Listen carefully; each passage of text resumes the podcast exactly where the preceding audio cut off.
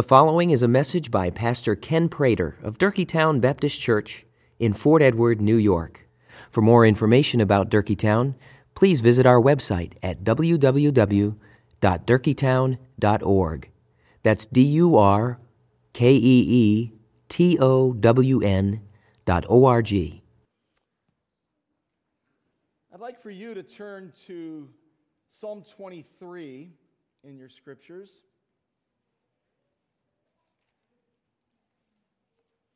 Psalm 23. We, read of the anointing of the one who is considered the chief psalmist of Israel and the one who is identified here as the author of Psalm 23.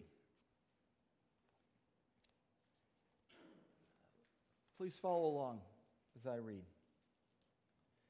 The Lord is my shepherd, I shall not want. He maketh me to lie down in green pastures. He leadeth me beside the still waters. He restoreth my soul. He leadeth me in the paths of righteousness for his name's sake. Yea, though I walk through the valley of the shadow of death, I will fear no evil, for thou art with me. Thy rod and thy staff, they comfort me. And thou preparest a table before me in the presence of mine enemies. Thou anointest my head with oil, my cup runneth over. Surely goodness and mercy shall follow me all the days of my life, and I will dwell in the house of the Lord forever. The word of the Lord. Now, Father, I pray that the words of my mouth and the meditations of my heart would be acceptable in your sight, O Lord, our strength and our Redeemer. Amen. Other than uh, the Lord's Prayer, and perhaps uh, John 3:16, the 23rd Psalm is the arguably the most well-known scripture both inside and outside of the church. We, we might ask, why is that? Why, why are so many people so very familiar with this psalm? Well, one reason has to do with the beauty and simplicity of the psalm. Uh, the metaphors found within it are not difficult to understand. We all know what it means to want. We know the beauty and comfort that looking at green pastures will bring to us maybe four or five weeks from now. No guarantee, but maybe, God willing, sooner than later. But we know that. We know the comfort that they bring. We love the idea of still waters and the thought of our souls being restored. But in addition to the this kind of beautiful simplicity of the psalm, I would suggest that it is well known because it is used in the setting of deep pain. Routinely, this psalm is found on the back of the prayer card you receive when you go into the funeral of a loved one. In my 33 years of pastoral ministry here at Durkeetown, I've thought it's the singular phrase when I walk through the valley of the shadow of death, I fear no evil, for thou art with me. That receives the greatest affirmation. When I say those words and I look out at the people gathered at the funeral, heads nod. People might say amen because they know on a visceral level what it means to be in the shadow. Either a friend or a loved one that has died, they know what it means to be in the shadow. When I read the psalm, I'm often reminded of a story that I would assume is apocryphal. It's been passed down through the years. I remember hearing it as a young, young boy. And the story goes like this about Psalm 23 that there were two people who recited this famous psalm publicly. One was a well trained actor. He delivered the beautiful words with all of the right intonation and emphasis. He paused exactly at the correct moments to deliver the maximum impact. The people who listened beamed with pleasure as he spoke with elocution and precision. But the other speaker who recited the psalm had no professional training in public speaking. In fact, he spoke in a cumbersome manner. But by the end of his recitation of Psalm 23, the room was filled with a hushed silence, and no one uh, felt like they could even breathe, tears flowing down the cheeks of those who listened. And there was a sense that they had not just heard beautiful words, but they had actually heard the word. The question was asked what was the difference between the two recitations? And someone remarked afterwards the first speaker knew the psalm, but the second speaker knew the shepherd of the psalm. Although I've heard that story, as I said, many times, even from my childhood, it's always made an impression on me because this psalm has a way of inviting us into a relationship with someone who deeply cares for us. I read the Psalms regularly. In fact, I read all 150 Psalms twice a month. I am very familiar with the Psalms. And yet, every time I come to 23, it is as if it rises up and it kind of grabs a hold of me because of the intimacy of the psalm and the way in which it invites us into this relationship with a shepherd. And although the psalm never uses the word love, it's filled with love. And it invites us then into this relationship of love. It was the Hebrew scholar Robert Alter who observed that the psalm lists all the elements of a happy life a table laid out with good things to eat, a head of hair that is well rubbed with olive oil, and an overflowing cup of wine. Alter goes on to say that while the psalm seems to have a vision of a future place, he thinks what the last phrase means is that the good life described in the psalm is actually meant to be enjoyed now in this life. And often we do this with Scripture. We place it into a future context and say, oh, that's what's going to come down the road. But what the psalm would suggest is that this good life that is described is to be enjoyed today, is to be enjoyed in this room. It is ours to have through the love and the care of the shepherd. The psalmist seems to believe that the good fortune described is found in the reality of abiding in the sanctuary of the Lord all the days of his life.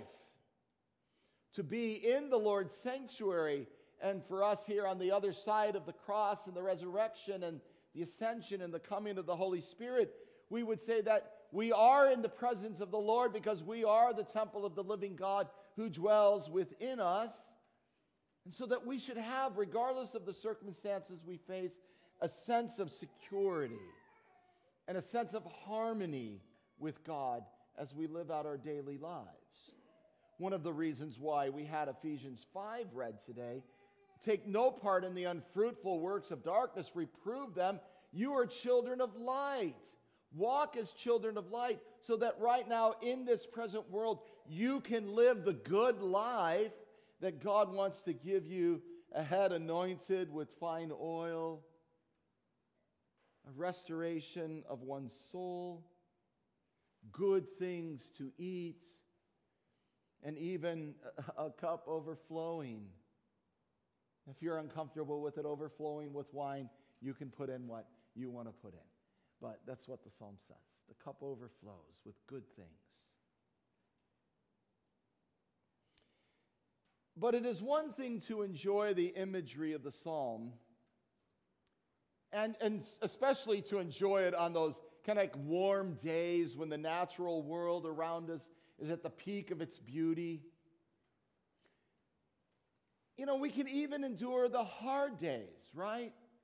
When the shadow appears and we walk either alone or we walk with others through the vale of tears.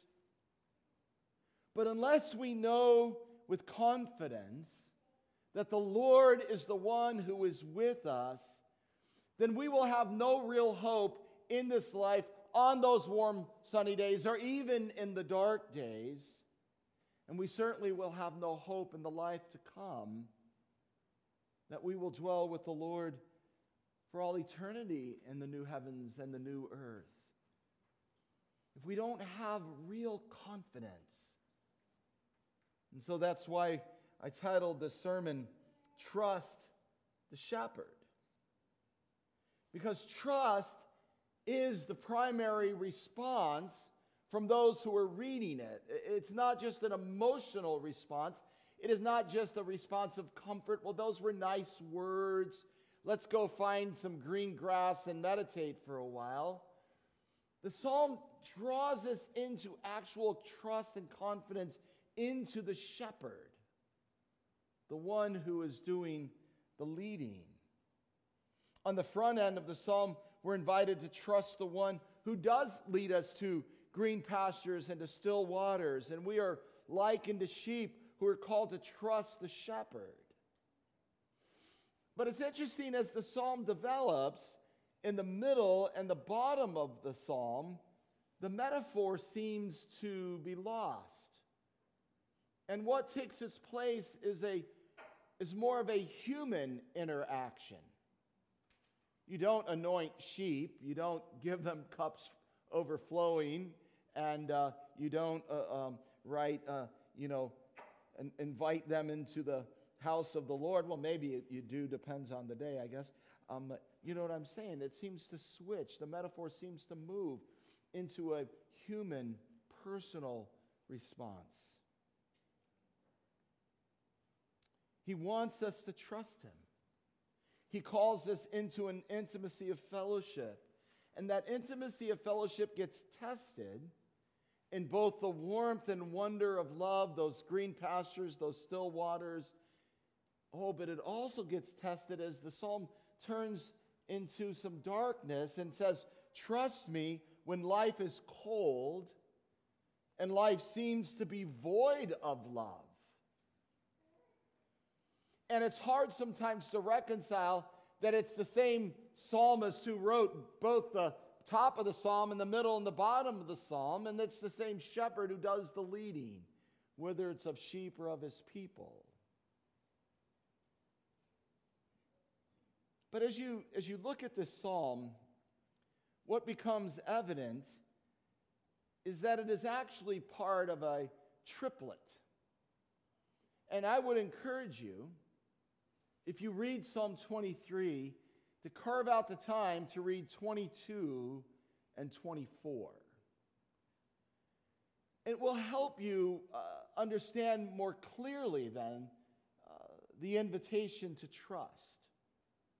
Psalm 22, the good shepherd who gives his life for the sheep.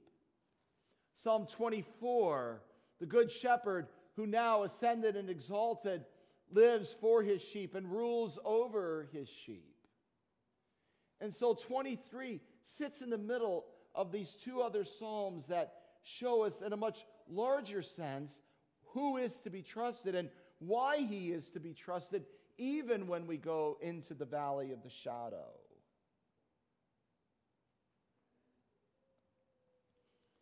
These Psalms, when you put them together, tell us what the God of Israel is doing and it is what the God of Israel has always done. He gets personally involved in the lives of his people, and he does this in order to comfort them, in order to help them, even as he is rescuing them. Even as he rescues them. At the heart of Psalm 23 is the promise that He will be with us when we go through the valley of the shadow of death. This death can be actual death, or it can be the death of the things that we hold dear. And I've reflected a lot on this recently. As a culture of death that has been part of the United States for some time, but is now really taken over. And it is holding sway in, in all of American life. That we live in a world that exists in a shadow, a shadow of death. The things that we felt were so secure, the things that we held on to, the things that we assumed would always be understood and would always be done, would always be followed. Now we know that they're not. Maybe you read the headlines. When I read them, I, I, you know, again, it's one of those head scratchers that a, a woman so deeply confused and disoriented about life and about herself, part of a school board, dressed as a cat, says that she would not hire Christians to teach in her school district because of what they say is so dangerous to society. And people listened to her. The things that we hold dear, the death of things that we believe to be important from the standpoint of the Holy Scriptures, dying all around us, I want to remind us that He is with us in the shadow of death. Not just physical death, but the death of all things, even the things that we love and hold dear. It, it, can also mean that He's with us personally in times when we are disoriented, when we lose our way, maybe because of some habitual sin or some sin that has come upon us maybe some season of rebellion, and we wonder, will God ever take us back? We need to remember that the shepherd walks with us even in the valley of the shadow of death, physical death, cultural death, or death in our own lives where we are sliding off into some rebellion, some disobedience. The shepherd is with us. He cares about us. He loves us. He is drawing us back into his presence say, well, how do we know we can trust the shepherd? Because our Lord makes good on the promise to be with us in the valley of the shadow, because as Psalm 22 points out, and we're not going to read it, but if when you do read it as it points out, we remember that he went into the valley for us. Never forget that when Jesus leaves the pure and perfect glory of the Father's presence, he enters into a world that is in the grip of death. The valley of the shadow of death that Jesus enters into isn't just Golgotha. The pure and perfect, holy Son of God enters a world in the grip of death. And it is in that world then that Jesus experiences the shadow throughout his entire life. And then through the power of his righteous life, he overcomes the prevailing wickedness that surrounded him. He walked, to use Pauline language, as a child of light, so that when he gets to the garden of decision, he can then say, Not my will, but thy will be done. And then when Jesus leaves the testing in the garden, and then he goes to the God forsakenness of the cross. His victory over death is a foregone conclusion. A life of full obedience, now offered up in the fullness of the darkness of the shadow of death. But once again, it is through the power of his righteous life that he rises from the dead and he demonstrates to us that yes, we can trust him when the shadow is over us. And when we wake up and we see what people are doing to each other even in the United States of America. And our hearts grieve so heavily over the confusion and the brokenness and the heartache that has come. We know that He is with us. And all of us then compels us to ask this question Do we trust this shepherd? To get to the place where death meets us is one thing. But will you trust him for the headlines tomorrow? Will you trust him for the unexpected things that come in your life? Maybe you've drifted away. Maybe you've left faith behind.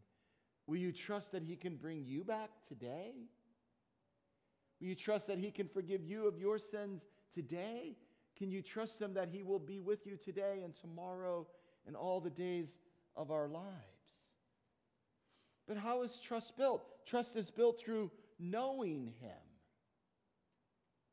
You see, some struggle to trust him because they only know a few things about him. They know he healed some people, they know he fed some people, they know that he died, they're not sure why, they know some things about him. But trust does not come through only knowing a few things about him. Trust comes when you know him. Jerry reminded me that this coming Wednesday night, we're going to talk about our rest is Christ. Our rest isn't some future place, our rest is Christ. Do you want rest and restoration for your soul? Then know Christ, Jesus, in a relationship of trust that is built through knowing Him from His Word and through the Spirit that abides within us.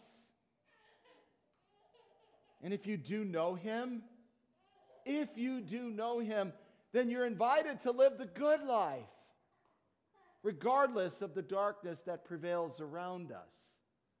Rejoice in a head anointed. Rejoice with good food. Rejoice with a warm home. Rejoice with the good things that God has given us as a church, as a family. Rejoice in those things. They are a gift. But listen very carefully. If you do not know Him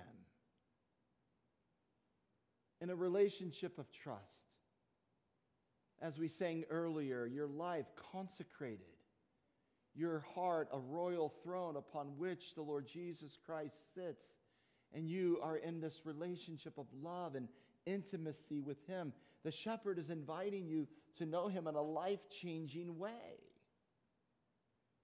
to turn from your sins, to embrace Christ, and begin then that relationship of actual trust through which you live with the shepherd who gave his life for the sheep, who presently lives for the sheep, and the one who is coming again for his sheep. As we celebrate his life among us, we pray that together each and every person will know the one who is at present restoring all things to himself, so that, yes, today and forever we will dwell in the house of the Lord. Amen. Father, I thank you for our reflection this morning in your word. I pray for the encouragement of it to our hearts. I pray for people whose they're kind of like they're they don't want to get in the water the whole way. They just kind of got their feet dangling in the water of the church They kind of like some things about it, but they don't really know you, Lord God. I pray that today, with love and mercy and grace, they would be brought into a full relationship of trust. I pray for many of us who struggle with doubt. So many unanswered questions. Let us remember that we too are called into a relationship of trust. And I pray that together by your grace, O oh Lord, we would enjoy the good life presented before us, presented at this table now that we celebrate. In the name of Christ our Savior, amen.